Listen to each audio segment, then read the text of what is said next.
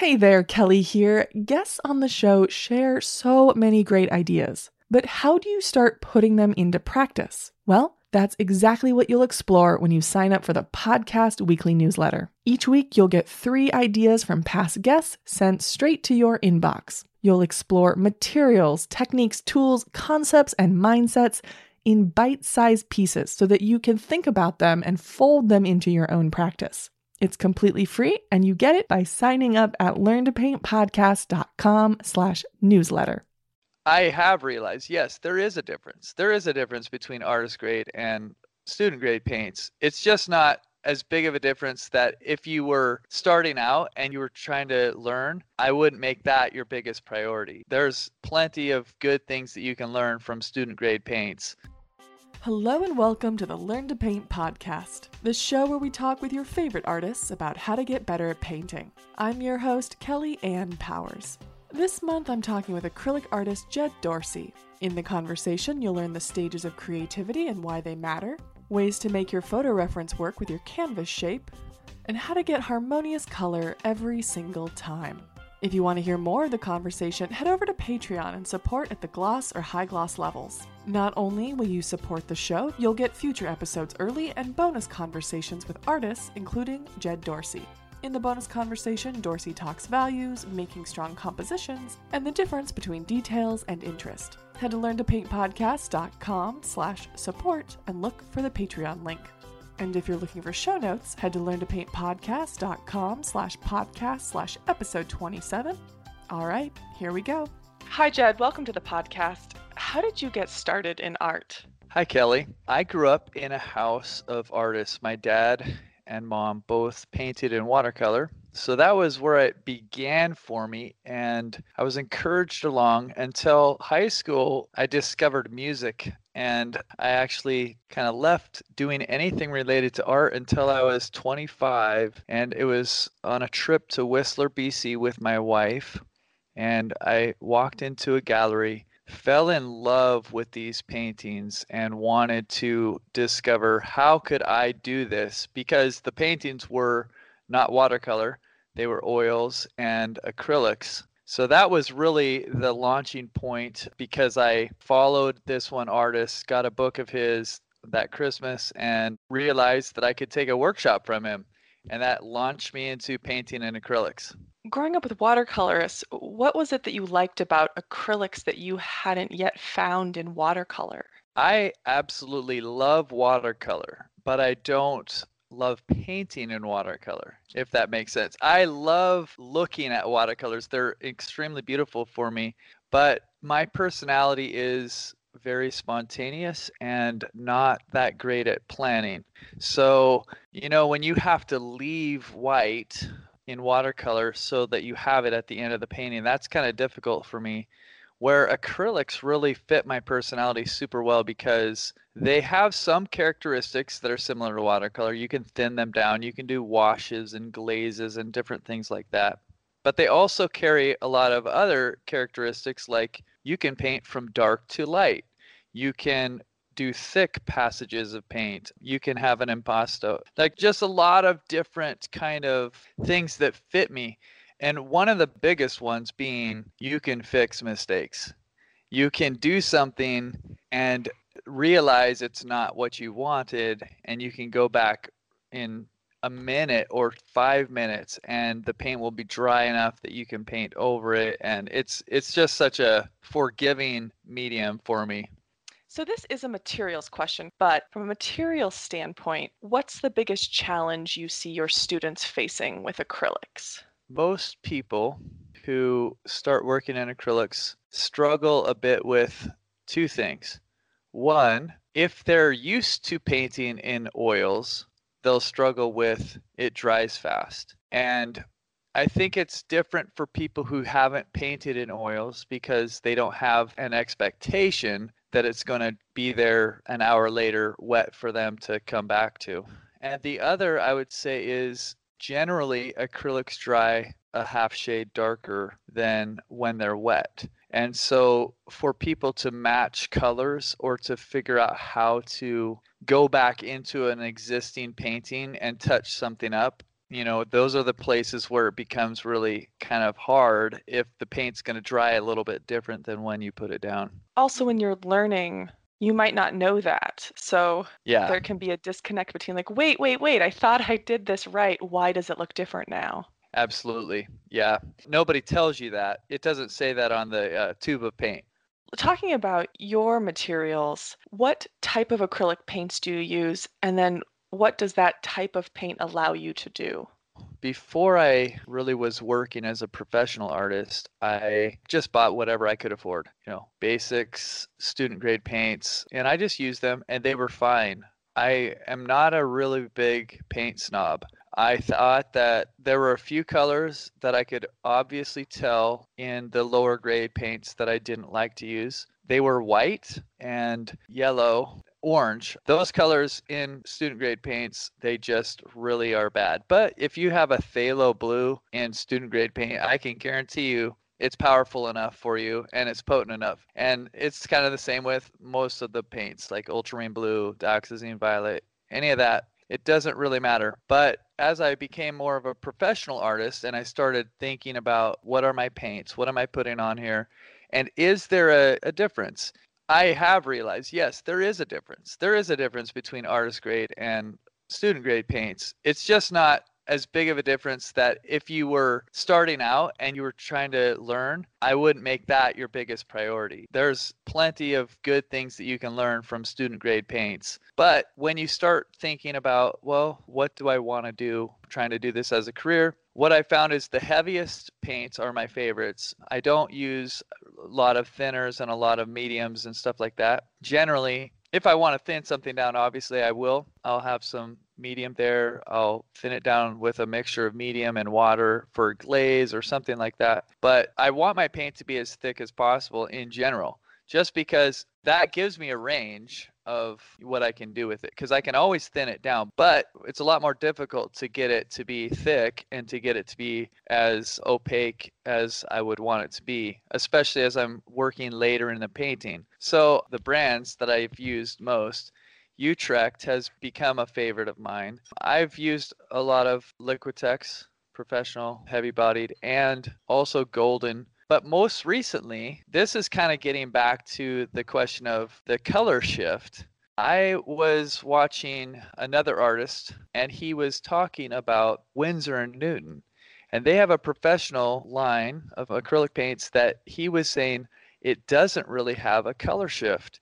So I went online that day as I am such a, you know, hey, I just heard about this. I need to get it now kind of person. And I ordered it. And I have to say, it's been really neat to use because while it's not quite as thick as the heavy bodied Utrecht or Liquitex, but it does really kind of hold true to the color that you put down is the color that you end up with. In some ways, I don't even think about it anymore because I've been painting for so long. But it was recently when I was working on a painting that I'd already started it and painted on it, but I wanted to adjust a few things.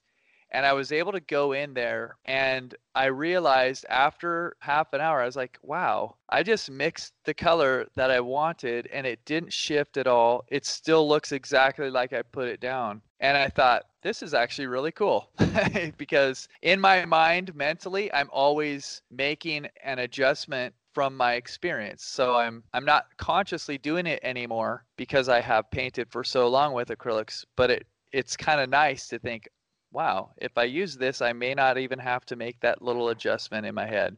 What brushes do you use? My favorite brushes are Princeton Catalyst. And the reason I like them is because they are firm, they're still strong, and they can spread paint around just fine. But they also, I don't know if you're familiar with them, but they have kind of like a split end. Well, they don't call it a split end, I know. I don't remember what they call it, but that's the best way that I can describe it is that the bristles come to a point but they don't come to one point they come to two or three points at the end because they've kind of broken it up. And what that does is it creates a softer feel on the end of the brush. And so it kind of gives me both the firmness that i need to push the paint around and kind of a soft feel if i want to do any kind of feathering or that type of brush stroke Yeah, because I feel like with acrylic, many of us don't think about the importance of a brush until we've been painting for a little bit of time, but then it makes a huge difference, especially with acrylic and heavy body. If you've gotten a brush that is kind of flimsy, which can be really beautiful if you use fluids or, you know, work more the watercolor way. But if you're working with heavy bodies and a flimsy brush, like it is so frustrating because you can't move the paint. Yeah, for sure. And again, this is the kind of thing where I was not much of a brush snob. In fact, I only bought the cheapest brushes. You know how you can get those 10 packs? I bought those for years and years, and I would only take out the couple flat brushes in the middle. And then I would have, I had probably a few bigger flats, but I primarily use flats. So I never even thought about getting nicer brushes. I just it just wasn't on my radar because I used these and they were fine until I went to a workshop and John Poon, he used to work in oils, but he works in acrylic now, and he recommended a different kind of brush. And so I, I went, I bought some of those, and I thought, oh, wow, these are really nice. And then I was at the plein air convention walking around, and I stumbled across the Princeton brush booth and got to talk with some of the people then there, and, and one of the guys said, "Hey, well, why don't you try out one of these?" And I didn't try them right away. I brought them home because I just thought, well, they'll probably be kind of like the other ones. And it was probably a month or so later that I thought, I'll, I'll give it a shot. And after using it, I thought the end of the brush is where the difference is. The sturdiness of it was similar to the brushes that I'd had before, but it was the end, that split end kind of feel that really made them, in my opinion, be uh, the brush that I wanted to go with. Moving into process a little bit. First off, do you work alla prima? Yes, I primarily work alla prima. I mean, what I'll do is I'll usually have a long session and get the painting 95% done and then I will come back into it if I see something that needs to be done. Okay. And for those of you who aren't familiar with Jed's work, he you are primarily a landscape painter. So picture landscapes in your mind with all of this. So yeah, could you walk us through your process? Yes, for sure. My process is five steps. I got four of them from John Poon, but I have kind of internalized them and I added a first step that he did not have. But they are design, draw, block in, refine, and finish. So if you think about those, it's a natural progression. That you probably do this anyways, that kind of thing. But it's helpful to think about it in stages because you can evaluate your painting in those stages. Like at the end of each stage, you can think about, well, how is it looking now? So, design, of course, is before you even pick up your paintbrush. In my book, it's doing a thumbnail sketch or several thumbnail sketches. It's if you're working from a photograph, then it's cropping the photograph. It's doing any kind of work that you need to do to create a compelling design. So if you're on location looking out, for me, it starts with me taking my hands and making a little viewfinder with my hands that I'm looking through. And I'm kind of trying to find a composition in the scene that I'm looking at that would make a good painting. This part is by far, in my opinion, it's the most important part of the painting process because if you have really great brushwork, really great colors, and a poor design, your painting will be mediocre. If you have poor brushwork, okay colors, and a really great design, your painting will still be very nice. It will still be very good because the design is primarily how the darks and the lights work together. It's mostly about the values of the painting. And that's why when I teach, I try to get people to do thumbnail sketches because it's a very simple way to come up with a design that only takes five minutes or 10 minutes. And you can do several versions of them. Whereas if you paint and you start your painting without thinking through the design, you might paint for several hours. And at the end of it, you might think, oh my goodness, why doesn't it look good? And you're always trying to figure out what it is. And it's a lot harder to change your design at the end of a painting than it is in that first stage. So design is stage one. And then the second stage is to draw. And what that means is essentially you're taking your design and you're transferring it onto your canvas. One important thing with this is that you have the same aspect ratio on your design as you do on your canvas. A lot of times people have a photograph that they love and they want to paint it, but they don't ever do the design work to change the aspect ratio. So then they take a long horizontal image and they try to fit it onto a square canvas. And everything gets squished together. It doesn't look as good, you know, all these kinds of things. And it's simply because you didn't match the aspect ratio of your canvas to your design. So I always am thinking about that, you know, and I try to get students to think, okay, am I painting for a particular canvas? Because then you want to just make sure your design matches that. And you can work with your design. Or if it's the other way around, you know, you have a design that you really love, then you need to find a canvas or you need to find a panel that matches that. And then, of course, it's just being accurate with what your design says. It doesn't mean that you have to draw every detail onto the canvas. It just is the placement of the objects. It's making sure that if you have a focal area, uh, you know, your strongest contrast between light and dark, and it's up in the top right corner of your painting, like if you're going by the rule of thirds or that it's like in that area, that you don't somehow shift that down in your drawing to have it be somewhere else. Like everything needs to kind of correlate, but it doesn't have to be an intensive sketching exercise. And I'll do that often with paint, so I'm not even necessarily drawing it with a pencil or anything like that. The third stage is block in and that is just simply taking what you've drawn onto your canvas and then starting to fill in the colors and the values. For me, I will usually start with darks and get those established. I think it looks better to have your darks transparent, thinner underneath, and having your lights and your midtones and then your lights and your highlights on top and more opaque and thicker. It's a general principle that lots of artists throughout history have kind of done and it it's not as important with acrylics as it is with oils. With oils you really need to be consciously thinking i'm painting from thin to thick because if you paint thin oil paint over thick oil paint it will crack and it will do bad things. But with acrylic that's not the issue but it still looks nice and it's still a good way of going. So the other important thing with blocking in your painting is that it makes it easier to evaluate everything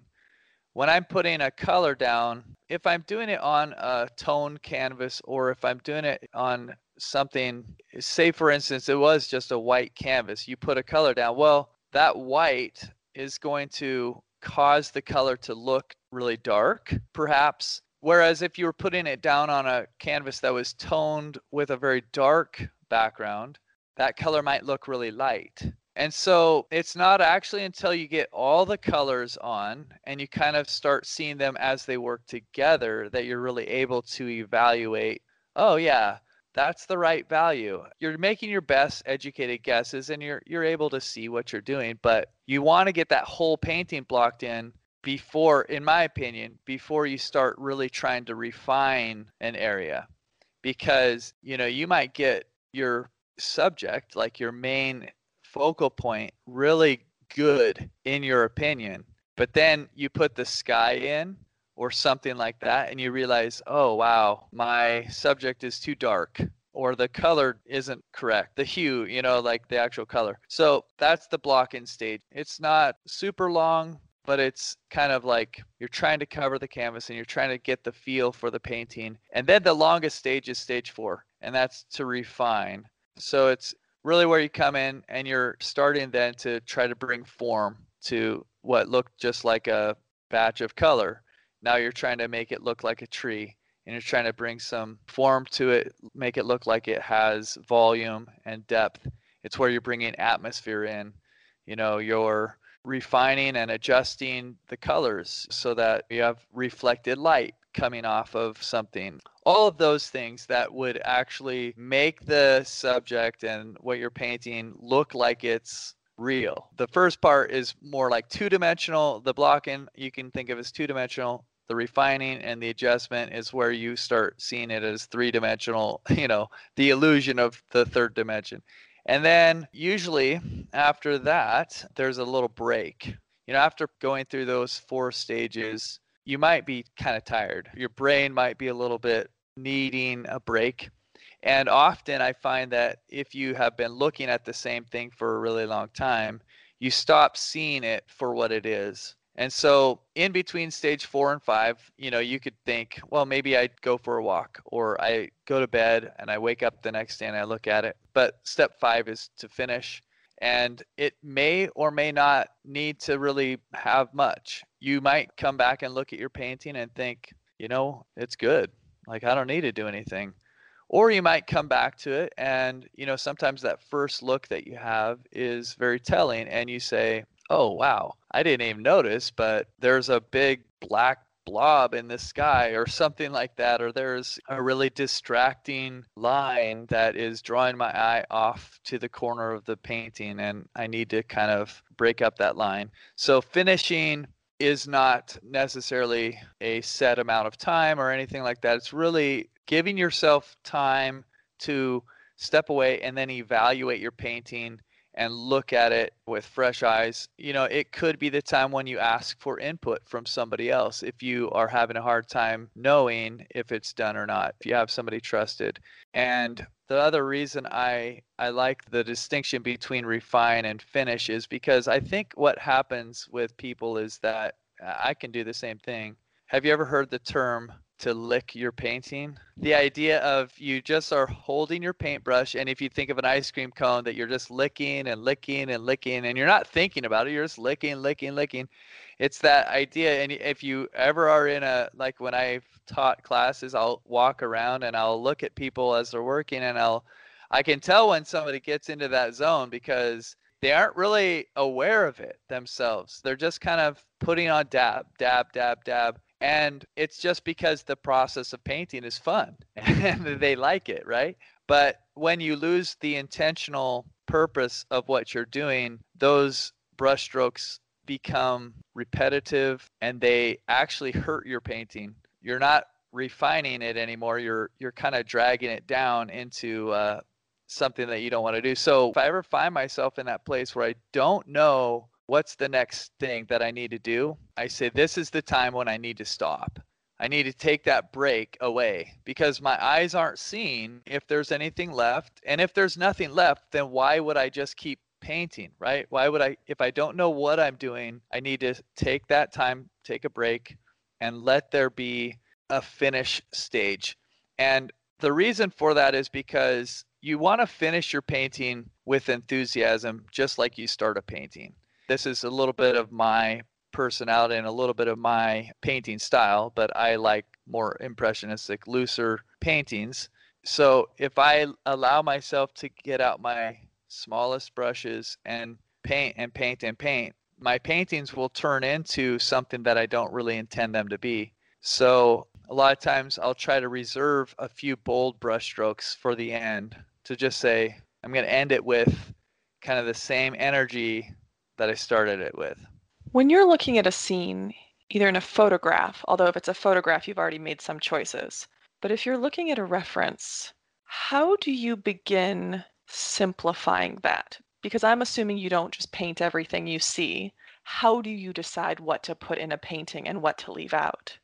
That's a really good question that a lot of people do ask. And John Michael Carter, he is an oil painter. I took a workshop from him a couple years ago, and he said when you look at a scene, only 15%, one five percent of the visual information of what you see is important in your painting, is necessary to convey what this is. So if you think about that, that means 85% of what you see is not important. It doesn't help your painting that's a lot of what we see. And if you are questioning the validity of that, a lot of times it's because we're so used to photographs. And photographs work differently than our eyes do. A camera captures a scene, and every part of that in general is in focus. But that's not the way that our eyes work. Our eyes can only look at one thing at a time. And if you actually focus on that one thing and then kind of with your brain think about what does the peripheral vision look like around that you realize that it's fuzzy. It's not focused. It's just kind of it's there and you can tell what the things are that are in your peripheral vision, but they're not all demanding your attention. And so I think that when I paint, I try to remember that for one thing. Okay, I don't need to put everything in. And then I think, what are the major shapes? Because if you kind of simplify things down into big shapes and you kind of group things together, it's very helpful in saying, oh, well, that over there doesn't matter. Or, you know, maybe it's still an interesting piece of information, but I, I can kind of group it in with this larger shadow, and then it's not going to really stand out, but it will still be there. And so I think that for me, it's just kind of being aware that I don't need to put everything in and then it's deciding what is the most important thing like what am i trying to convey? And then making decisions on everything else based on how does it fit? Is it going to help? Is it going to help the design if i have this object in there? And you know if you take a photograph and you're working from a photograph sometimes what's really good is to make the photograph blurry right? So that you're not as tempted to put in all the details Uh, here's another thing. This is just another tip. If you're a person who is wanting to grow in not trying to put in all the details and trying to figure out, look, what do I put in? Give yourself a time limit. That's what I often will do in a in a workshop. I have an hourglass or I just have a clock and I'll just say you've got 30 minutes and we're going to paint a 9 by 12 canvas and I want you to paint it. You've got 30 minutes, go. And it's very hard for people at first, but after a couple of days of doing it, some of the best paintings come out of those little sessions because they've forced themselves, or I forced them to, and they, but they started getting into it to see the big picture and not get caught up in the the little things as much because when you have a short amount of time, you don't have the capacity to even worry about the details. You're just trying to get the here's here's what it is. Can you tell what it is, right? Also, listening to you talk, I'm struck by this. There's sort of safety in details because if you are painting and you can tell what everything is, because someone will look at that and be like, "Oh yeah, that's those are trees, that's a house, that's a road. Those are the tiny little pebbles on the road. Like I can see it, I know it." As opposed to I think that there's some sort of inherent risk of being like, yep, that house is in focus and everything else is like this beautiful blur. That feels more risky somehow. I've never thought of it like that, but I totally agree with you. And I think, you know, perhaps part of it is because of photographs, because everything is in focus and clear and crystal and but it's also probably our tendency, you know, and, and maybe there's this part of fear. We want to we want to do a good job right? And so we want to finish something and, and maybe we think it isn't finished yet. It, how could i call this a finished painting? Because i haven't i've only put in a few big brush strokes over here and eh, you know i haven't put in the tiny details yet. And i think it takes courage to do anything creative. Okay just thinking about this as we're talking but if you copy a photograph that's being creative but it's not being as creative as if you use the photograph as a reference point and then you you create your own picture out of it. And so maybe it is it's like holding on to what is really familiar because we're kind of afraid to let go of that. But the real adventure starts when we let go of it and we say i'm just going to go out and try How do you suggest to someone who's just getting started with color that they approach color? Because color can be really overwhelming. And it's also the thing that so many of us become painters because we love color. So there's this weird like dichotomy between, oh my gosh, give me all the color, I love color, and then, oh, how do I use this? Yeah, color is what I love. And it's actually been through teaching recently that I think I could give you a good answer. I believe that the best way to really learn how to use color is to simplify your color choices and to use a limited palette. If you take one red, one yellow, and one blue, and you say, This is kind of what I'm going to use right now. It doesn't really matter which yellow and which red and which blue you choose. But by simplifying down to just three and painting your scene, you know, so that's what I often do is I have a yellow, a red, and a blue, and then I have white and black. And that's not going to make every color out there, but it's going to make 90% of the colors out there, maybe 85% of the colors. But the 15% of the colors that it's not going to make, they're not going to relate to your painting anyways. If you use those three colors and you mix everything out of those three limited colors, the primaries, you can mix, you know, an orange with your red and your yellow. You can mix a green with your blue and your yellow. And you can mix a violet with your blue and your red. And then from there, you can mix everything else. You can mix browns and grays and anything else that's in there. And if you do your whole painting like that, there's going to be a couple things that happen. One, you're going to learn how to mix color, right? Because you're not just grabbing a tube of paint that has some maybe bright green you don't have that. So how are you going to mix that? How are you going to get as close as you can to that? So you're going to learn a ton about mixing. The other thing that's going to happen is you're going to have a painting that ends up being really harmonious because all those colors are related to each other. You have a family of colors that you've just created. And I do this exercise in a course I teach where I say, go ahead, try. Try to mix a color that doesn't work.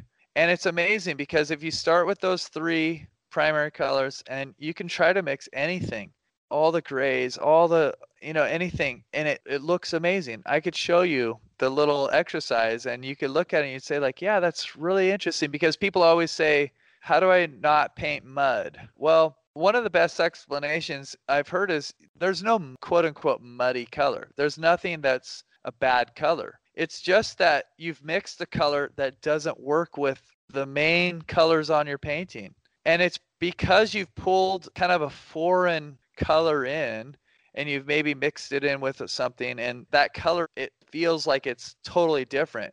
And so it doesn't work with the rest of your painting. But if you are really just using three primary colors to mix everything else with even if you mix up something that you might have referred to as mud before if it's out of those three colors i guarantee you it will work in your painting. And the other thing that i would say it's especially helpful if you do that and if you eliminate your colors then you really have freedom because you don't have to worry as much about will the color work. And you can start thinking more about the most important of color which is the value. And you start thinking okay do the values work? The value by that i just mean how light or dark is that color. And in a painting sometimes colors, quote unquote colors, look bad or they don't look right because it's not so much about the hue, like whether it's a red violet or a blue violet or anything like that. It's all just about how dark is it or how light is it. And so those are my tips. I'd really just simplify simplify your choices and you'll actually I think you'll be able to breathe a little bit deeper and go like, "Oh, good. I don't need to worry so much about these colors working or not working." Also with learning, there's just so much to learn. In some ways it's great like when you're first getting started, you have no idea how much there is to learn. I feel like it's sometime in the middle area where you're like, "Oh no, there is so much to learn." And also how great there is so much to learn. But with a limited palette, also what I hear you saying is that you're giving yourself a win. You're setting up a scenario for yourself where you can actually be successful because it's hard to paint with a ton of colors. That's just true. So here you are setting yourself up for not just to learn and improve more quickly, but to have a, a win, which we need when we're learning.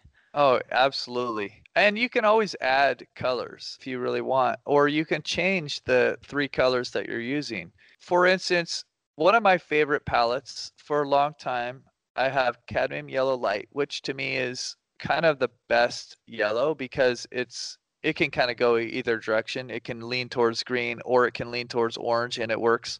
And then I like ultramarine blue because it's kind of a subtle blue. It's fairly dark, but it's not overpowering. And then I had quinacridone red, which I'll say this about paint. You have to look at the manufacturers, the actual pigment they use, the pigment code on the back, because when I say quinacridone red, there's a big difference between quinacridone red and golden and Utrecht and most companies and what I found in Liquitex. Liquitex calls a different pigment quinacridone red. and then they call another color the same pigment that I would normally refer to as quinacridone red, they call it quinacridone crimson.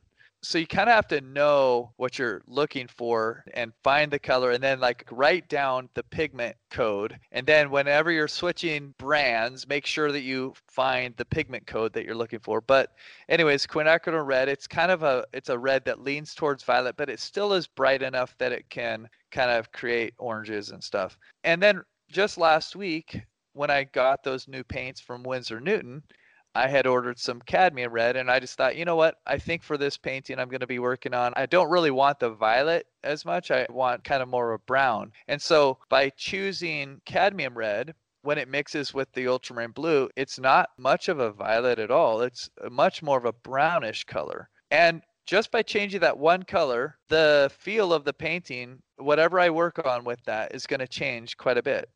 So you could substitute burnt sienna for red. You could substitute phthalo blue for the blue. You could substitute cobalt blue, or you could just do it with black. You don't need blue. There's so many different varieties. If you wanted a different yellow, you could choose a different yellow. And all of that is quite interesting, quite fun. And you can do it with the freedom knowing that it's all going to kind of work together. It's just going to be, you know, to lean one direction or the other but it's a lot of fun. But like you said, you're setting yourself up for success because you've taken away the ability, in a sense, to to have a bad color on your painting. If someone came to you and said, I want to get really good at painting, what advice would you give them? If you want to get really good at painting, my only advice is really to paint and to paint a lot and to not give up and to find teachers that you like and to try to model what they do. And then I would also add, I mean, because I started out with just paint and then I added find instruction that is helpful. And the third thing I would say is add community. I think that we need people around us who can encourage us and that we can kind of share the journey with. You know, when I think about Acrylic University, what we do, one of the reasons that we started Acrylic University was because I was at that place where I was trying to be a full time artist. I'd been selling a lot of work and I'd actually made the transition. I think I was a professional artist. I'd said, like, I'm doing this. And I jumped into it and I started realizing, okay, I haven't really taken a workshop for a little while. I want to take workshops.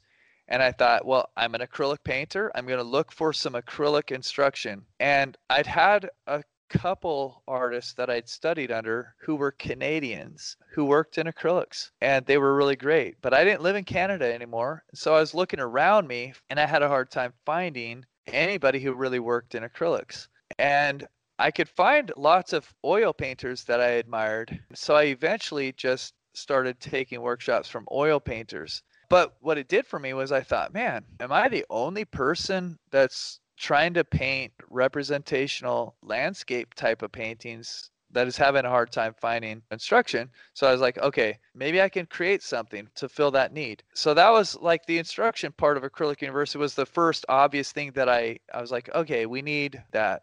And then what we found right away was the community that was built was actually probably more important than the instruction man, people just needed each other and they found such encouragement from each other. And so we have lots of people come into Acrylic University and we have people who leave Acrylic University, right? Like you have people come in and you have people that leave.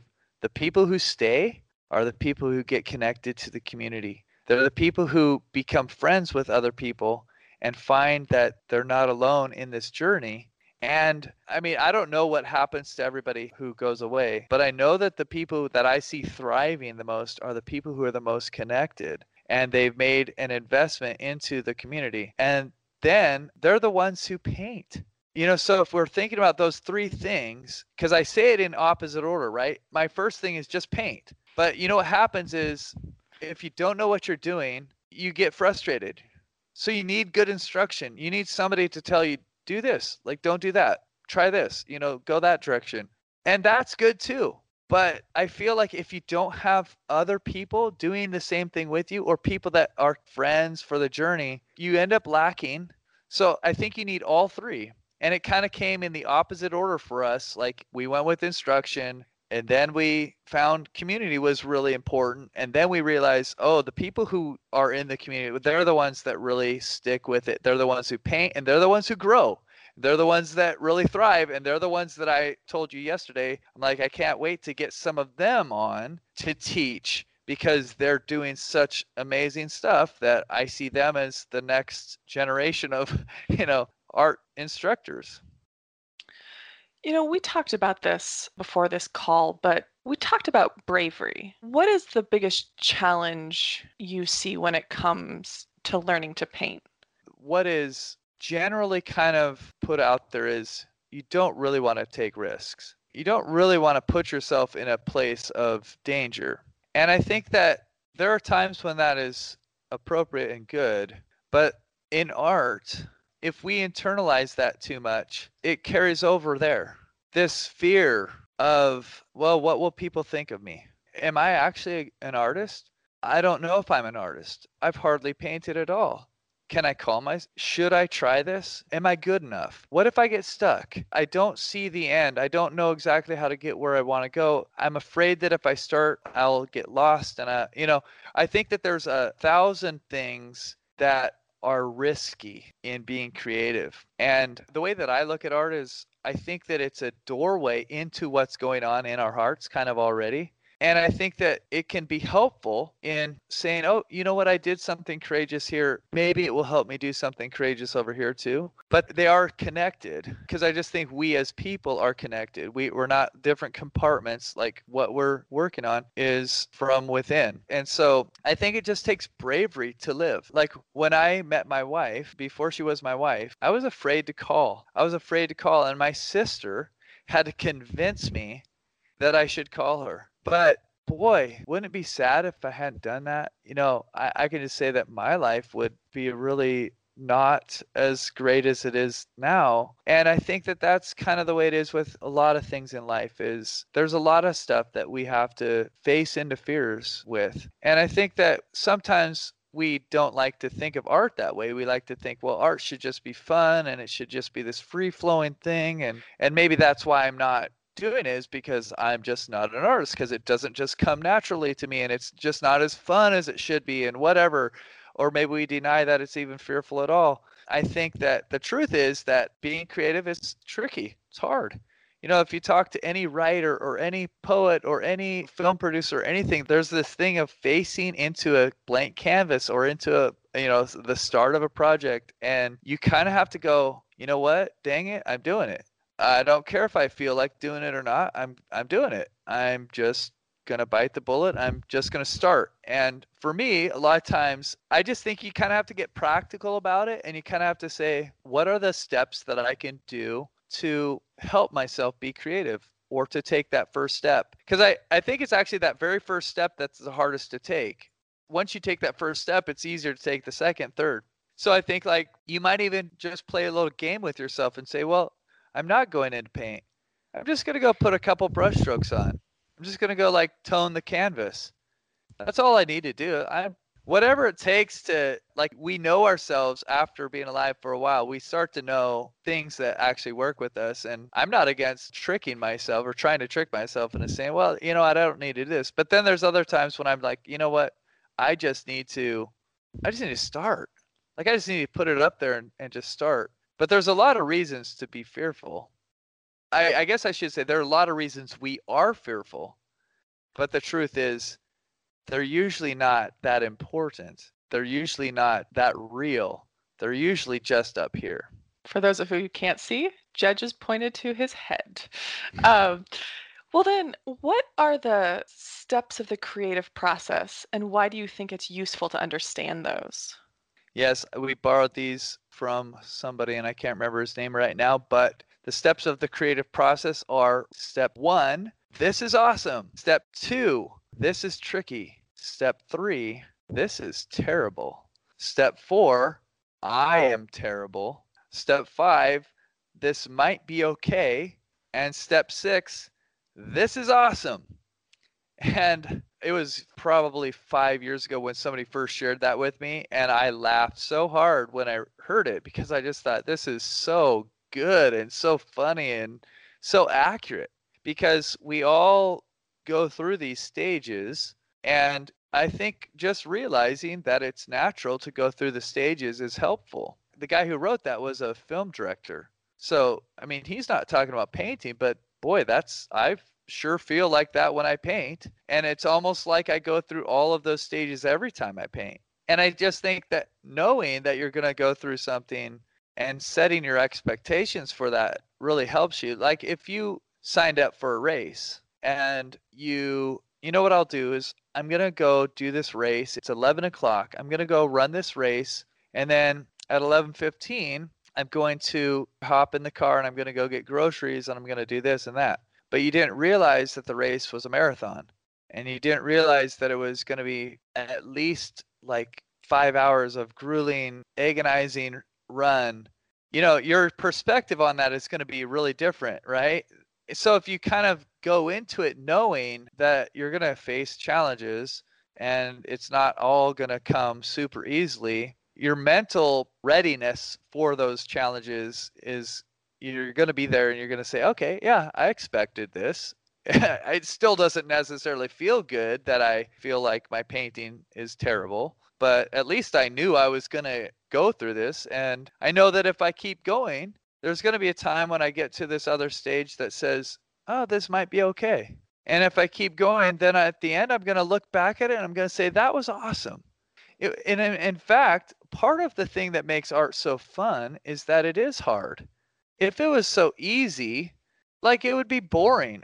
If art was simply like turning on your printer and saying print, then boy, that's not that fun no one pays me to print off photos for them and I wouldn't do that. That's not my idea of fun. So the challenge of art is where the fun of art comes because you actually get to dive into things that are hard and you realize that it's good for you.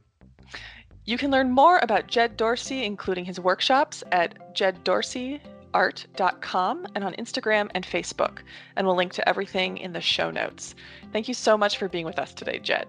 Kelly, it was a pleasure. Thanks for having me and good luck with this podcast. It's super awesome. Thank you for joining me this week on the podcast. Head to learntopaintpodcast.com slash podcast slash episode 27 for show notes. While you're there, add your name to the newsletter list to get more ideas on how to get better at painting. And if you like the show and want to help it live into the future, head to learntopaintpodcast.com slash support. And speaking of supporters, thank you to everyone at Patreon, and thank you to High Gloss supporters Andrew Atterbury, Debbie Miller, and Rihanna DeRold. Happy painting!